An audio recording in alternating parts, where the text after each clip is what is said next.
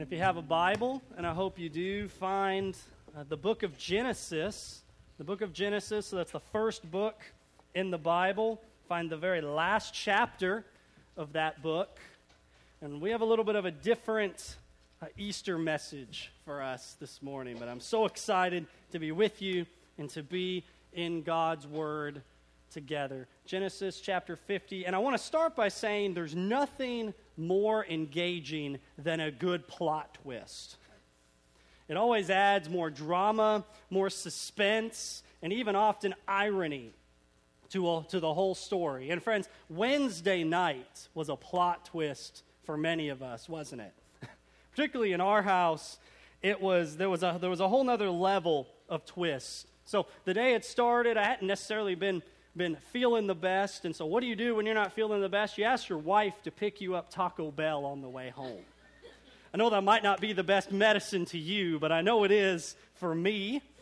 And we go about our evening as usual. The weatherman's playing in the background. A church had been canceled because of the incoming weather. So we decide, okay, let's give one of the dogs a bath and let's clean up a bit around the house. So it was looking like a pretty normal night, but before the end of the night, we ended up like this. There we are in the hallway with all the animals, the wife, everything there. The tornado warning came. We all got in the hall. We're hunkered down. We prepare for the wind to come. We lost power, and in an additional plot twist, we lost water for several hours. And so we've got a whiny, wet dog there. We've got some cats complaining. There's another dog hidden somewhere in there. And my poor wife had to deal with a husband full of Taco Bell who can't use the bathroom because there is no water. All in this small hallway, right? The plot of the evening took a twist in a different direction, didn't it? and during Easter, we also got to live a little more like Jesus, didn't we? No electricity and no water. And just like on the cross, darkness covered the earth for hours. We got to experience our own little personal plot twist. But there is no plot twist in life or in culture or in the movies that can beat the plot twists of history.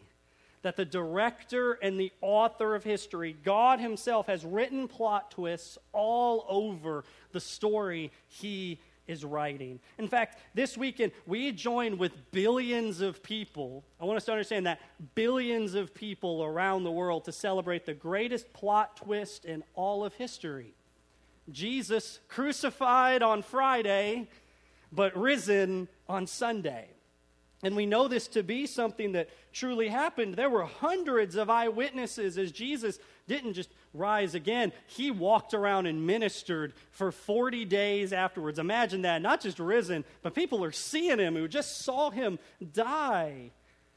And this wasn't how many in that day expected it to go, but it was right before them all along. And we've been journeying over the last several months, chapter by chapter, through a, a God sized plot twist in the life of a guy named Joseph. And what's so interesting is the Joseph story has many parallels, intentional parallels, I believe, with the events and the meaning of Easter. Remember, God wrote both stories, He put both Joseph and Jesus into the world. And let's think of a few of these similarities before we get into our text. Remember, both men began the main purpose of their life at the age of 30. Both were sold as slaves and betrayed by those who were close to them. Joseph descended into the pit, Jesus descended into the grave, and both ascended to become royalty. And the central point of both stories can be summed up in Genesis chapter 50, verse 20, which is this as for you, you meant evil against me, but God meant it for good, to bring about that many people should be kept alive as they are today. Here's the main point the God sized plot twist is this that God brings good out of evil. The message of the life of Joseph, but also of the death and resurrection of Jesus Christ, is that God brings good out of evil. God used the sufferings of both Joseph and Jesus to bring about the salvation of others. A God sized plot twist ends the book of Genesis and crescendos in the ministry of Jesus. And we're going to see three plot twists that both of these men, Joseph and Jesus, share in what happens at the end of their life. Here's the first thing we see we see that the end became a new beginning. God's bringing good out of evil, and the end became a new beginning. Genesis 50 closes with Jacob, the father, being buried back in Canaan. But Joseph had a different desire. Look how his life ends. Genesis chapter 50, verse 22. Look at this. So Joseph remained in Egypt, he and his father's house. Joseph lived 110 years, and Joseph saw Ephraim's children of the third generation. The children also of Machir, the son of Manasseh, were counted as Joseph's own. And Joseph said to his brothers, I am about to die, but God will visit you and bring you out of this land to the land that he swore to Abraham, to Isaac, and to Jacob. Then Joseph made the sons of Israel swear, saying, God will surely visit you, and you shall carry up my bones from here. So Joseph died, being a 110 years old. They embalmed him, and he was put in a coffin in Egypt. And notice, this ending is all a setup for what will happen in the very next book of the Bible. If you have a Bible with you, you can actually turn over the page and you'll see a book called Exodus. you'll see that Joseph's life prepares the way for the beginning of the Exodus. God's going to carry this family out of Egypt, and Joseph asks that they carry his bones along with him. And if you read into the book of Joshua, when they come into the land, they actually do. They're bringing Joseph along with them in that. The ending becomes a new beginning. And this is true not just for the life of Joseph, but it is true for the death of Jesus as well. When Jesus died on the cross, the veil was torn in the temple, making a new and better way for access to God. Because of Jesus, we don't have to come on the basis of sacrifices or our own works, but we come by faith in Jesus alone. Remember that the book of Exodus has a very important event in it called the Passover. And actually, Jesus died while the people in Israel were commemorating that Passover. And during the first Passover, remember, God's people sacrificed a lamb and they put the blood over their door so that the curse of God would pass by. They were covered by the blood through faith. And we see that Jesus, at the hour they would have sacrificed that lamb, died upon the cross so that we might be covered by his perfect, sinless blood so that we might have forgiveness of our sins and freedom to pursue God. This is a beautiful picture of God bringing about a new beginning through an ending. The people in Exodus were forgiven and freed from slavery to Egypt, and Jesus died so that you might not simply be forgiven of your sins, but also freed from slavery to sin. The end became a new beginning. And both Joseph and Jesus teach us that it's only by coming to the end of ourselves, that it's only by giving up on your self salvation project that you can begin to receive grace. That it's only by coming to the end of living for yourself that you can begin to live for the glory of God. To use the language of the scripture, you must die to yourself so that you might live for God. The only way you can ever have a new beginning is that you must have an ending.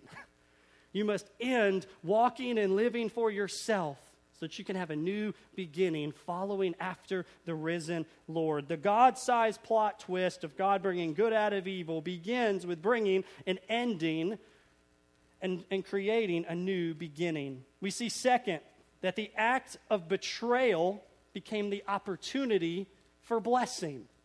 In a huge plot twist, the act of betrayal became an opportunity for blessing. Verse 15 as the brothers, the brothers who betrayed Joseph, now come before him. Their dad, Jacob, has died. And so they're concerned now. They're like, Dad's not going to be here to protect us. We need to butter Joseph up. a little bit. Siblings would never do that, right? Butter, butter him up because we don't know what he's going to do now that we've wronged him. Look at verse 15.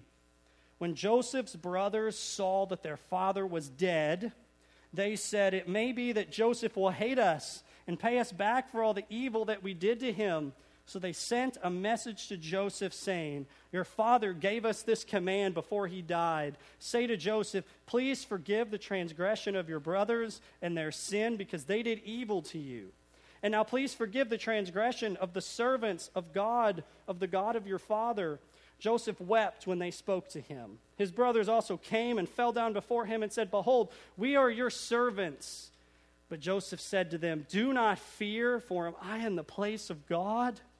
As for you, you meant evil against me, but God meant it for good, to bring about that many people should be kept alive as you are today. So do not fear. I will provide for you and your little, one, and your little ones. Thus he comforted them and spoke kindly to them. See how countercultural this is. Think of the suffering they caused him, and Joseph did nothing to deserve it. Sure, he wasn't perfect, but he certainly didn't ask for all the brothers did to him.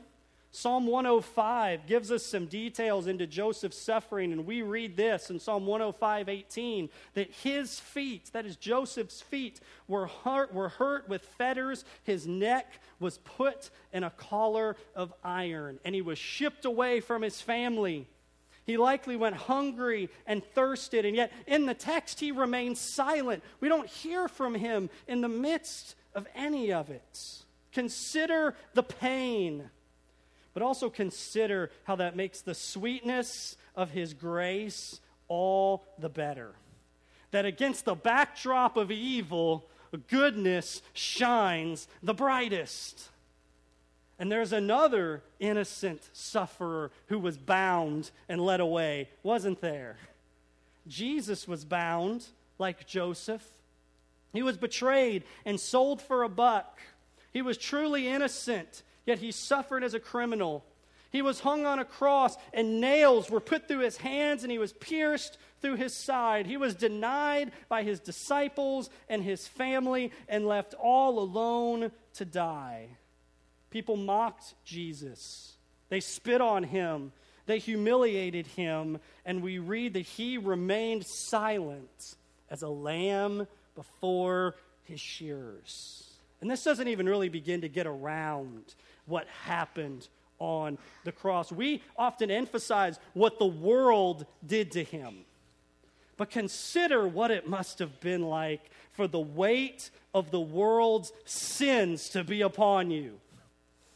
Consider what it must have been like to bear the curse of sin, not just to be crucified, but to be crushed for our iniquities. And in the garden, before he was to be crucified, he said, Father, let not this cup pass from me. And he was speaking, he was using this Old Testament language of, of God's anger being pictured as a cup being emptied out. And he says, God, I'm going to drink the cup of your anger dry. Consider that. As wicked as the world did to him, Consider what our sins did to him. And under this incredible suffering, look what Jesus cries Luke 23 34. Father, forgive them, for they know not what they do. And as he says that, they're casting lots to divide his garments, they're gambling away his clothes. He was betrayed, and yet he asks for forgiveness for his betrayers.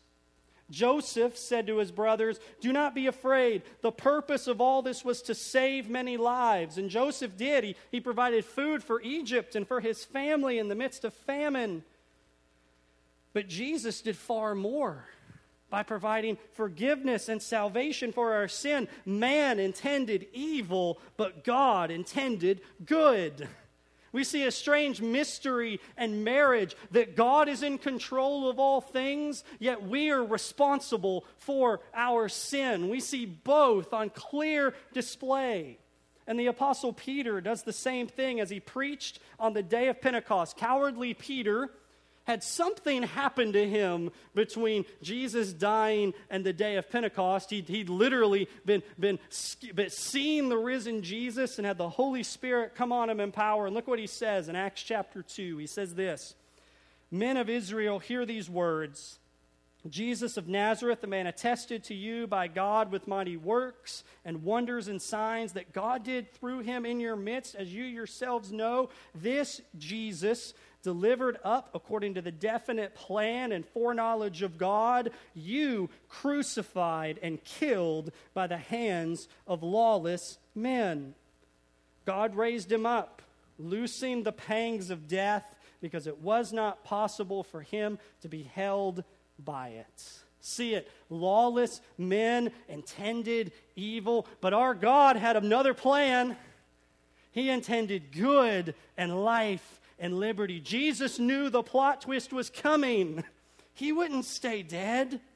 He would empty the grave of its power. He would swallow up death in victory so that we could proclaim Death, where is your sting? Grave, where is your victory? Eternal life through Jesus Christ our Lord.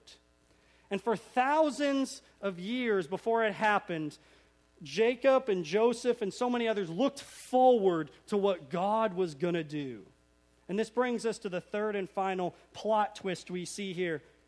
Not simply that the end became a new beginning, that an act of betrayal became an opportunity for blessing, but third, we see that the grave became gain. And the greatest plot twist of all, the grave became gain. J- Joseph and Jacob, we don't know exactly how much they knew about what this promised Messiah would do. They were given hints throughout Genesis. We've seen that as we've walked through their life, right? Abraham was told he's going to have a son. We were told in the last chapter that this son of Abraham is going to come through Judah and he's going to look something like Joseph. He's going to suffer and be exalted. Yet both Joseph and Jacob went to the grave in faith. Both had to look forward to the day when the grave would be defeated, and they ultimately had their eyes on resurrection. Consider this if Joseph didn't think he was going to live again in his body on the earth, why did he care about them bringing his bones all the way back to Canaan when they came in? That's a little weird if you don't think you're going to maybe be visiting Canaan one day, right? Or consider even Jacob asking that he be buried back with his family there. If he didn't believe he was going to see them one day, why would he ever care about where he was buried? Let's look back at the start of the chapter Genesis chapter 50, verse 12. As Jacob has died, look what the sons do. Thus his sons did for him as he commanded them. For his sons carried him to the land of Canaan and buried him in the cave of the field of Machpelah, to the east of Mamre, which Abraham bought with the field from Ephron the Hittite to possess as a burying place. After he'd buried his father, Joseph returned to Egypt with his brothers and all who'd gone up with him to bury his father. Think about it. Jacob chooses to be buried in Canaan with his family why do you do that if you don't think you're going to live again and inherit the promises of God given to him that Canaan is going to be his home and that he and his family will have it forever? And in the midst of this, the family grieves. You can actually read earlier in Genesis 50 all about how the boys grieved for months over their father's passing. Yet they were not people who grieved without hope. They knew that Jacob would rise again. They believed what the apostle Paul would later write. Here's something Paul would write. 1 Thessalonians chapter 4 verse 14. Look what he would say. For since we believe that Jesus died and rose again, even so through Jesus, God will bring with him those who have fallen asleep. And fallen asleep is a, is a term for death, that we're promised that because Jesus died and rose, God's going to raise us up one day the cemetery down here by the school is going to be empty. And every funeral home put out of business. And we're going to rise again. Everybody hopes for, and it's good to hope for, going to heaven when you die. But I think that's hard for us to understand because we don't understand what it's like to be without a body and to live as some sort of floaty spirit thing, right? And the hope of the Bible is that's not your ultimate home. Body and soul will be reunited, and we will live on a new heavens and a new earth. Just as Jesus was risen and he walked around and he ate and he spent time with his disciples, one day we are going to be risen again. If we're in Jesus, we'll be risen again to a new heavens and a new earth where righteousness dwells. That's right. Isn't that great? That's right. Absolutely. And because of that, we can declare what Paul says. Philippians chapter 1, verse 21. Look at this. For to me, to live is Christ, and to die is gain. For you who look by faith to Jesus, the grave is gain. Death is not defeat, death is victory. Why? Well, first, because we've got someone who has given us the directions to heaven. You know, it's one thing to hear other people tell you how to get somewhere. It's one thing to hear directions from somebody who's been to where you're going and come back and gone, well, here's how you get there. You go this way. And friends, let me tell you, Jesus, went, he has died, he's gone in the grave, and he came back three days later and he said, This is how you get there. And he didn't say you get there by coming to church on Easter. Though that's not a bad thing to do. I'm glad you're here. He didn't say you get there simply by living a moral life. He didn't say you get there through the way of Muhammad or Buddha, because, friends, they're, they're dead. he, Jesus said, if you want to know the way, he said, I am the way, the truth, and the life. And no one comes to the Father except by me. Friends, dying is gain when Christ is your Lord because by dying, you get to be with Christ. You get to be with your Creator, your Master, the author and director of your story and of all history. And friends, if there's any other reason, so many people want to go to heaven, but they really don't want God to be there. There's a lot of people that they want, well, I want my family there. I'd like the streets of gold. I'd really like for them to have a Chick fil A right down the street, right? But they're like, I don't really care if God is there. let me tell you something there is nothing greater in heaven than that God Himself is there. And in the strangest plot twist of all, God turns your greatest enemy into your greatest hope. God transforms the grave into gain through Jesus. God brings good out of evil.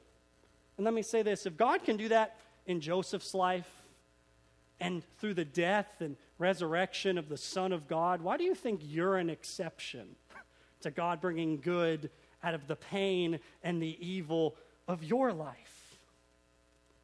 For those who have the faith like Joseph and who are trusting in Jesus alone, God has a plot twist for your life, summarized in Romans chapter 8, verse 28. Look at this.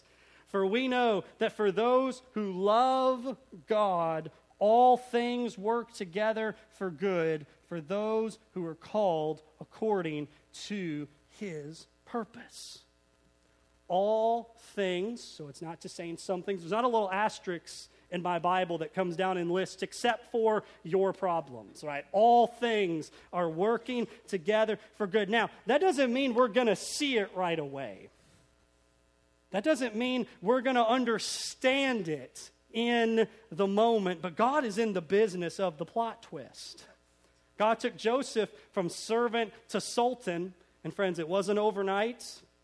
Jesus turned a cross into an empty tomb, and even then, he took three days to do it. He brought good out of evil, salvation out of sacrifice, forgiveness out of being forsaken. And today, the way to begin the path toward the plot twist is to come to the end of yourself to let God just blow your life to pieces, to go, I, have been living long enough my way, and this is not working out. And to allow God to transform the trajectory of your life.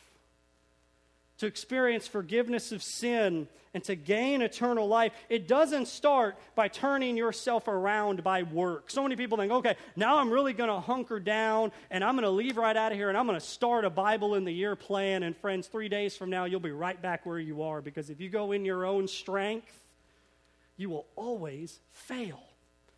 But it starts by standing broken and receiving grace. The only people that God can fill with the bread of life are beggars hungry for bread. And the way up is always the way down. The way to the throne is by getting on your knees and calling out to the one who rules and reigns. Here's the Bible's word for that. The Bible's words for that is to repent and to believe.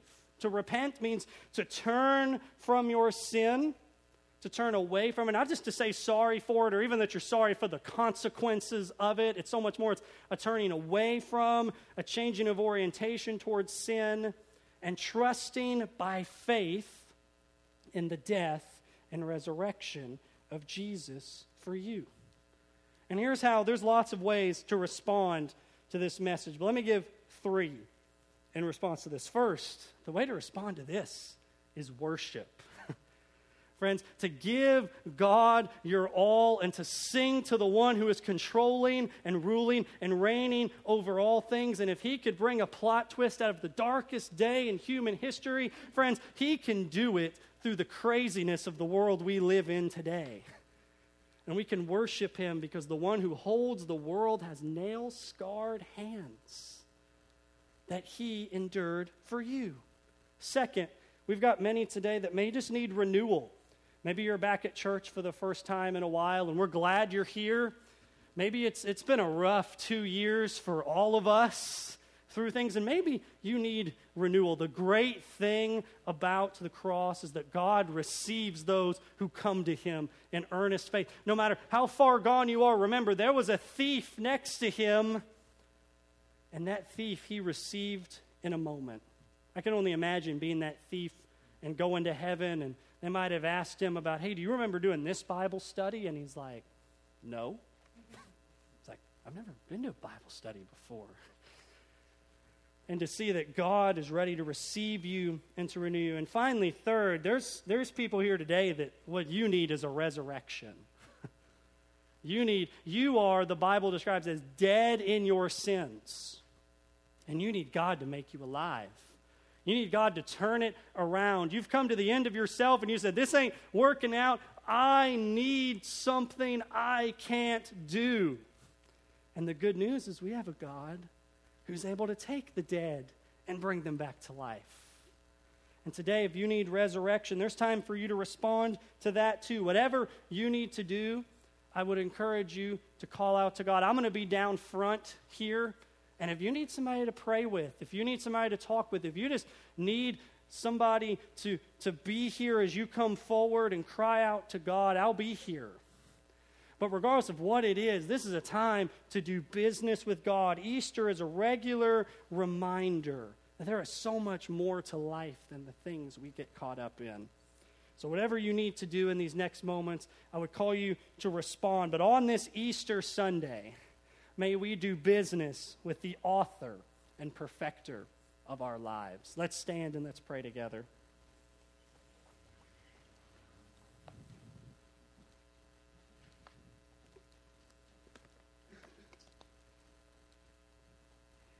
Father God, you are good. And we are so thankful that you bring good out of evil. We're thankful that you're in control of all things and Lord, that you're the God all about the plot twist, all about the unexpected. You did that in the life of Joseph, as we've seen together over previous weeks, but you've also done it through Jesus. You used a grave to bring about forgiveness and restoration and forgiveness. And right now, as I pray, there are those here today who've not made a commitment to you, who have not turned from their sin and trusted in you. And I would ask in this moment, that you would prick their heart, that they would know that you love them and have sent your Son to die for them, so that whosoever believes would not perish, but have everlasting life. You're in the business of taking the dead and making them alive. And I would ask you to do that, to take people dead in their sin and bring them to new life in you in these next moments. For those in need of renewal, you're ready to receive. And I pray that as all of us worship and make much of you and do business with God, we're thankful that you're a merciful and forgiving God ready to receive us. And we ask and we pray all these things in Jesus' name. Amen.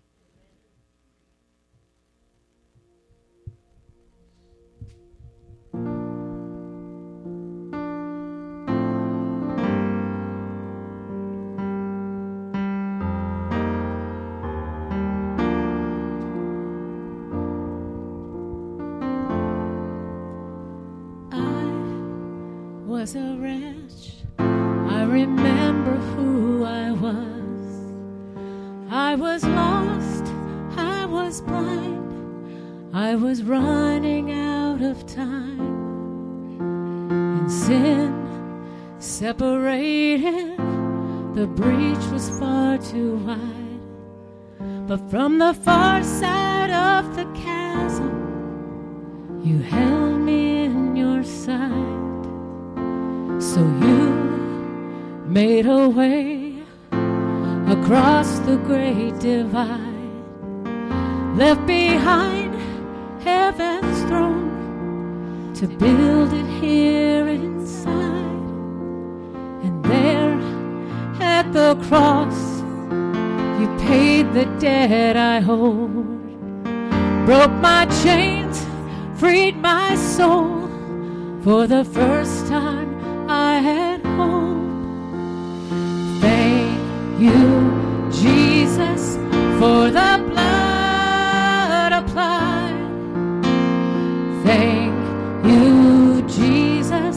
it has washed me white.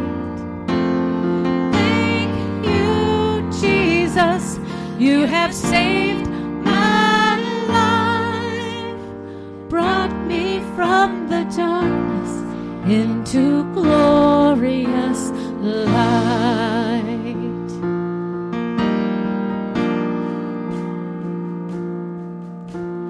You took my place, laid inside my tomb of sin. You were buried for three days, but then you walked right out again. Now death has no sting and life has no end. For I have been transformed by the blood of the Lamb.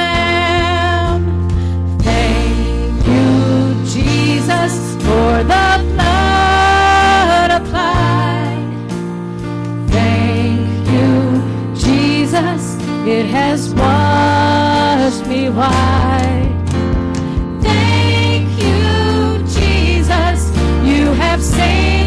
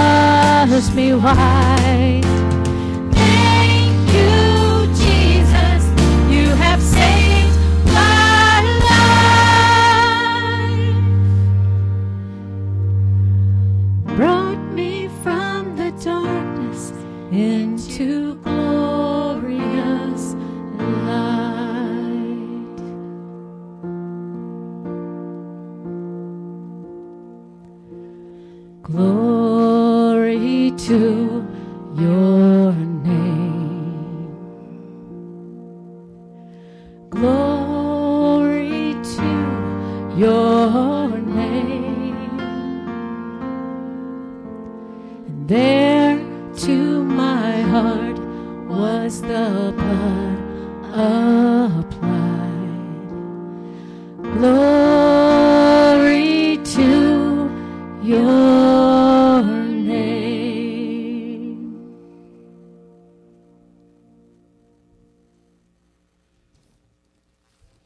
It is so good to be together and to remember uh, our risen Lord. And there's still time today if you've made any decision, if you did business uh, with God today and you need somebody to talk to, I'll be around and there'll be others uh, that will be around to talk to you as well. We're sent out into the world with a message of a, of a suffering, crucified, and risen Jesus to send out into the world. As he rose again, remember, he came before his disciples and he blessed them with the benediction and he gave them a commission to spread this news into all the world. And we are sent out now with a benediction from 1 Timothy chapter 1. To the King of the ages, immortal, invisible, the only God, be honor and glory forever and ever. Amen.